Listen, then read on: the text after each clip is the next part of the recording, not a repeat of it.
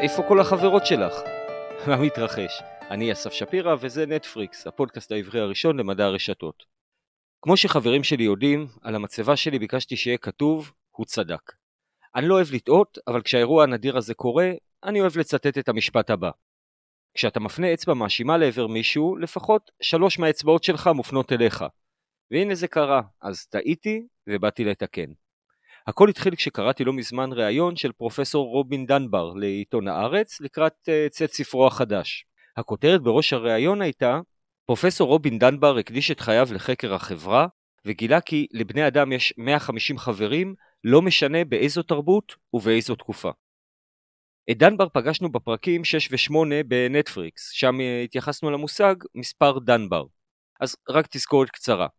במספר דנבר הכוונה היא למספר החברים שאדם יכול קוגנטיבית לתחזק באופן איטי, ולפי דנבר מספר זה הוא כ-150 חברים.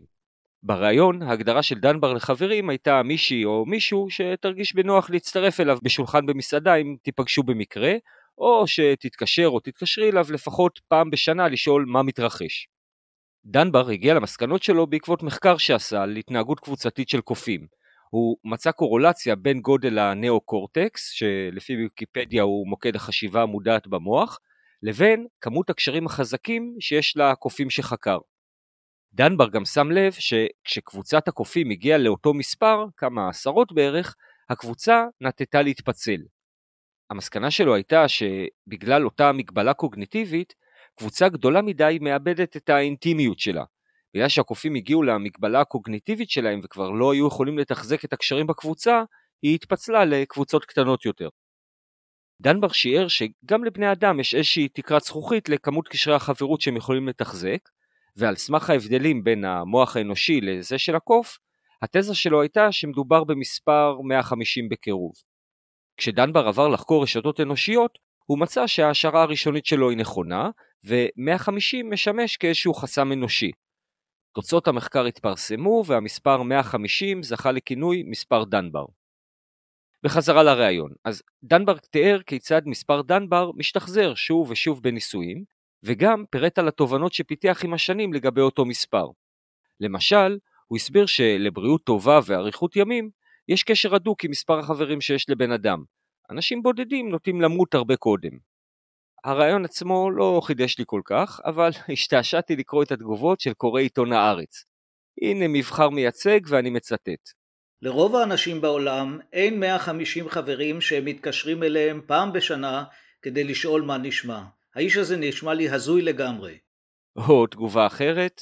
שטויות במיץ. אני אישה נשואה. איזה חברים בדיוק צריכים להיות לי? יחנה ויינטה? מי שרוצה חבר, שייקח כלב, ויהיה בן אדם. שטויות במיץ אגב זה ביטוי שחזר כמה פעמים בתגובות, והאהובה עליי ביותר, אם מה שהוא אומר זה נכון, כלומר שהקשרים רבים הם ערובה לאריכות ימים, נראה לי שלא נותר לי הרבה זמן. הלכתי להתקלח כשאני חושב על הכתבה. הארץ נחשב עיתון אליטיסטי, שיהיו כאלה שיגידו שקוריו חמוצים, והנה חשבתי לעצמי, לפי התגובות, גם בודדים. ואז זה קרה. מאז יוון העתיקה זה לא סוד שתובנות מגיעות לאדם במקלחת. כארכימדס בשעתו רצתי החוצה רטוב לקרוא שוב את הכתבה, ובמיוחד את הפסקה הבאה בריאיון, ואני מביא אותה כלשונה. דנבר מספר שהרשתות החברתיות דווקא סייעו לו לאסוף נתונים בהיקף אדיר, ולאשש מחדש את ממצאיו. אנשים טוענים בפניי לא פעם שהמספר של 150 חברים הוא לא הגיוני, כי יש להם יותר מ-500 חברים בפייסבוק. אבל כשערכנו ניתוח מדויק של מספר החברים שיש ל-61 מיליון משתמשים שונים, גילינו שהממוצע עמד על 149 חברים בדיוק, הוא אומר בסיפוק מופגן. לפי דנבר, התלונה שהוא בדרך כלל סופג מאנשים היא הפוכה מזו של קוראי עיתון הארץ. מכריו של דנבר טענו ש-150 הוא דווקא מספר קטן מדי. הרי בעידן הרשתות החברתיות יכולים להיות לנו תאורטית אלפי חברים. אבל דנבר עונה שזה עניין תאורטי בלבד. אמנם ברשת חברתית יכולים להיות לנו אלפי חברים במובן הטכני של המילה, אבל בפרקטיקה מספר הקשרים שבאמת מתוחזקים לאורך זמן, למשל אה, כאלה שנשלח להם הודעות אישיות, נגיב להם לפוסטים וכדומה, יהיה נמוך בהרבה, ודנבר אפילו נוקב בסיפוק במספר 149. אז מה הסיפור של הקוראים של הארץ כשהם טוענים שדנבר הגזים לגמרי? יכול להיות שהם פשוט חבורה של אלינור ריגביז עם מקלדת? אז התשובה לזה תבוא דווקא לא מלהקת החיפושיות, אלא מלהקה אחרת. החברים של נטשה.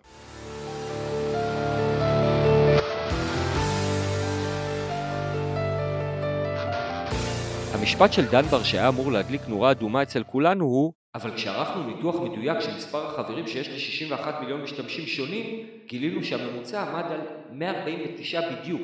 ויותר ספציפית, המילה ממוצע. מה זה אומר ממוצע? בפרק 3 דיברנו על כך שאנשים אוהבים להיעזר בממוצע כי מאחורי המספר הזה יש סוג של קסם. זה אומנם מספר בודד, אבל לכאורה הוא יכול לתאר לנו חלק ניכר מהדאטה. אבל באותו פרק דיברנו על כך שכשהדאטה שלנו מתפלג זנב ארוך, הממוצע משנה את משמעותו. בהתפלגות כזו, ממוצע ממש לא מתאר את רוב הדאטה. בהתפלגות זנב ארוך, הרוב המכריע יהיה מתחת לממוצע ומיעוט קטן, אבל משמעותי, מעליו. אני אומר משמעותי כי בכלכלה למשל, המיעוט הזה יהיה אותם אנשים או חברות שמחזיקות ברוב ההון. ברשתות חברתיות אלה יהיו המשתמשים עם הכי הרבה חברים. מכיוון שדנבר בחן את התיאוריה שלו על רשתות חברתיות, וכולנו יודעים שרשתות חברתיות מתפלגות זנב ארוך, משהו כאן מריח חשוד. דנבר אמר שהם בדקו 61 מיליון איש, אז חיפשתי את המאמר, 61 מיליון איש נשמע כמו משהו שאפשר למצוא, אה, לא מצאתי. מה שכן מצאתי זה מאמר שבו דנבר ושותפיו למחקר הסתכלו על רשת חברתית של 3 מיליון אנשים.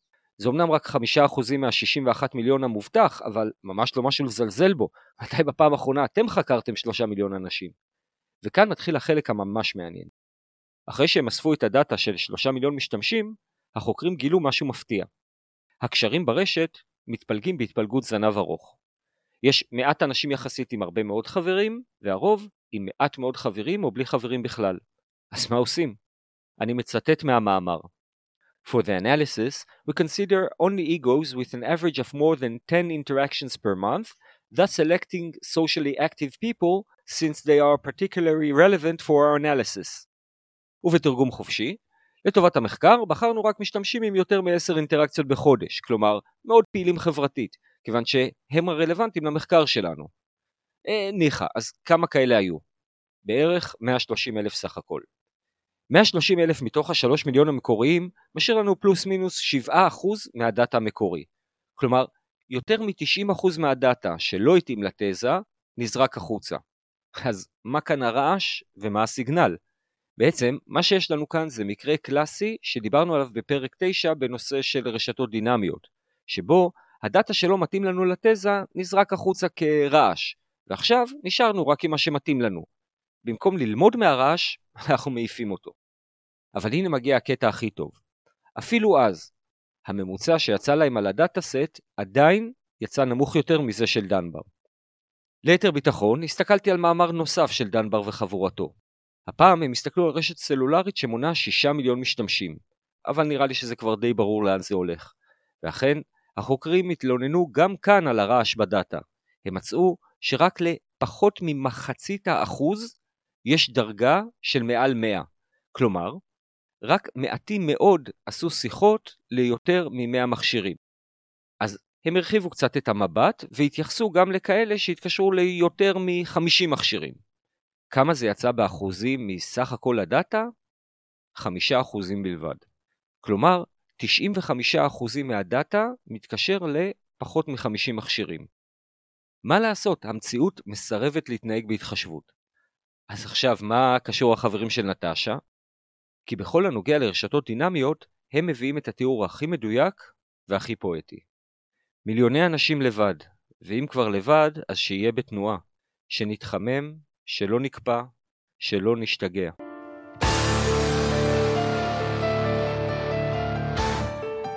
אז עד כאן דיברנו על זה שהתובנה הרשתית שומטת את הקרקע מתחת לשורה התחתונה של התזה של דנבר. אבל מה לגבי הדרך שבה הגיע אליה? דנבר הרי הגיע למספר שלו באמצעות קורולציה בין הרשת לגודל הנאו-קורטקס במוח, ובכך סלל את הדרך לטענה שיש מגבלה או תקרת זכוכית לכמות החברויות שאנחנו יכולים לתחזק. אז קודם כל, נראה לי שברור לכולנו שבטוח שיש כאן מגבלה פיזית. כלומר, גם אם היינו מאוד רוצים, אין לנו מספיק זמן ביממה להרים טלפון ל-100 אלף איש ולשאול אותם מה מתרחש. אבל דנבר מוסיף על זה גם מגבלה קוגניטיבית.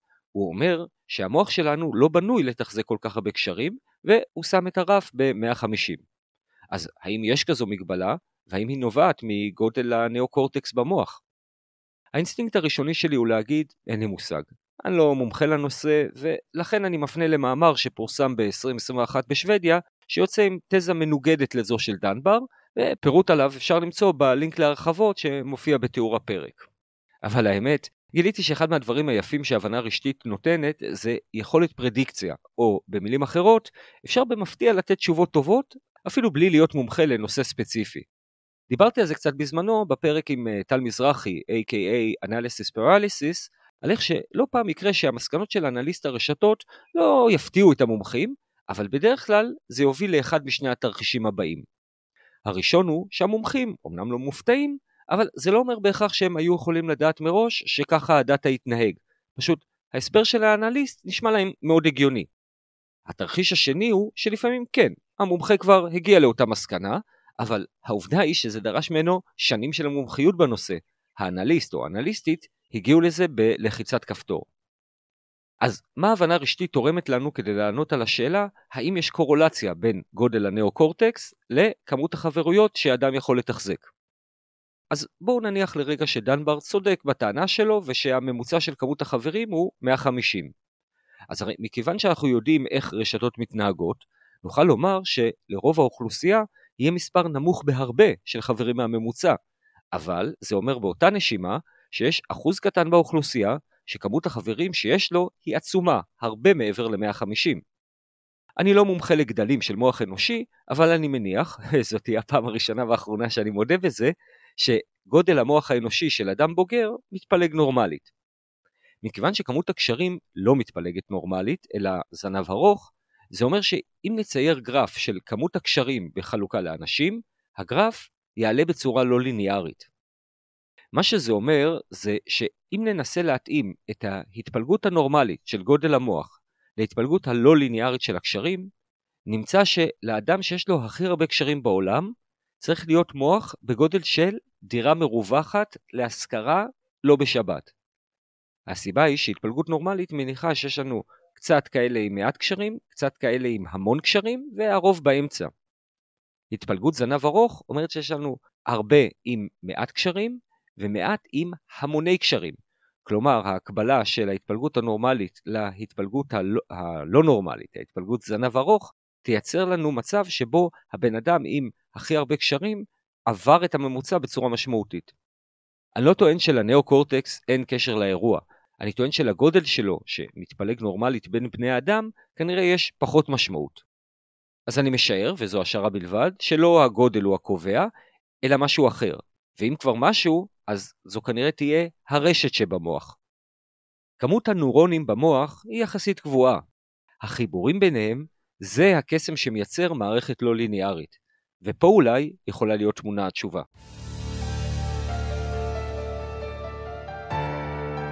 אז עד כאן לגבי המגבלות הקוגנטיביות של בני אדם בודדים, אבל מה לגבי ארגונים? דנבר אמר שמסגרות ארגוניות מתפרקות או משתנות לאחר שהגיעו למספר הדנבר שלהם.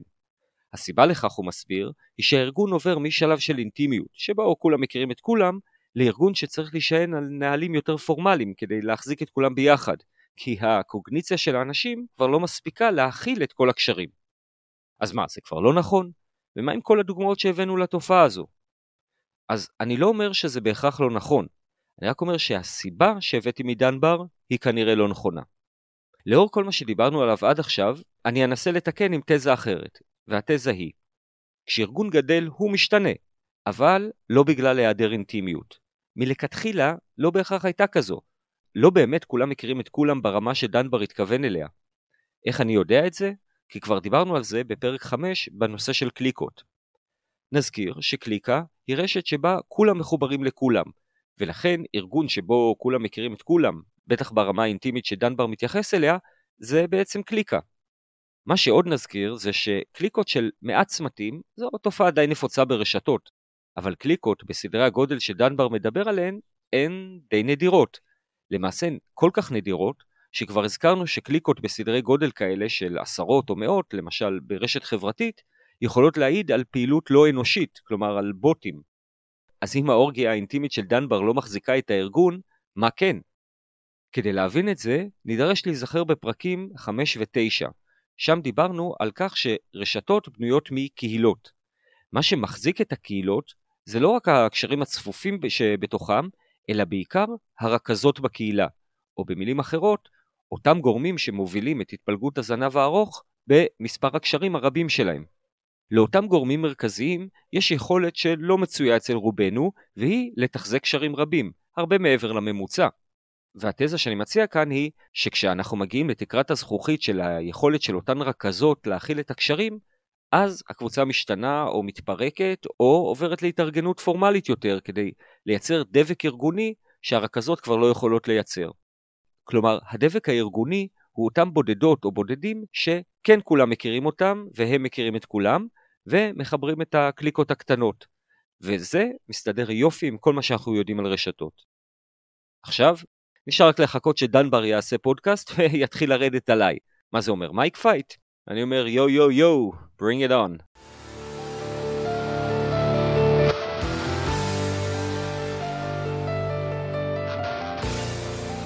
לסיכום, אמרנו שמספר דנבר שקובע שלאדם יש 150 קשרים בממוצע הוא מושג מאוד בעייתי, כי המילה ממוצע לא מתארת נכון את רוב הנתונים שלנו כשאנחנו מסתכלים על רשתות חברתיות. התשובה היא שיש מעט כאלה שיכולים לתחזק הרבה קשרים, כנראה הרבה מעל 150, והרוב המוחלט יכול לתחזק הרבה פחות. אז האם ממוצע הוא מושג חסר משמעות? לא, אה, יש לו משמעות. למשל, אם נקבל את טענתו של דנבר שלבני אדם יש יותר חברים בממוצע מלקופים, אז זה כן נותן לנו משהו. אבל בהיעדר מקום להשוואה, טענה כמו זו שדנבר נתן בריאיון לגבי כלל בני האדם, דומה לטענה שתגיד שהשכר הממוצע העולמי הוא X. מה זה אומר? הדבר היחיד שזה יאמר זה שיהיו הרבה מאוד אנשים מתחת לשכר הזה, ומעט מאוד הרבה הרבה מעליו. אז מה, אם זו פעם ראשונה שדנבר נחשף לביקורת כזו? אין מצב. אבל תמיד התגובה המיידית שלו הייתה כנראה לנפנף אותה כשטויות במיץ, כמו שאומרים הקוראים של עיתון הארץ, שלהם אגב אני חייב התנצלות. אז איך דנבר יכול להתעלם מהדבר הזה? כאן אני רוצה לצטט את באמת אחד מהאנשים הכי חכמים שאני מכיר, וכיום בכיר במערכת הביטחון, שאמר לי פעם, אני מבלה אחוז מהזמן שלי בלהמציא תיאוריות, ו-99% מהזמן בלהתאהב בהן. ואם זה לא פאוור לו, אז מה כן?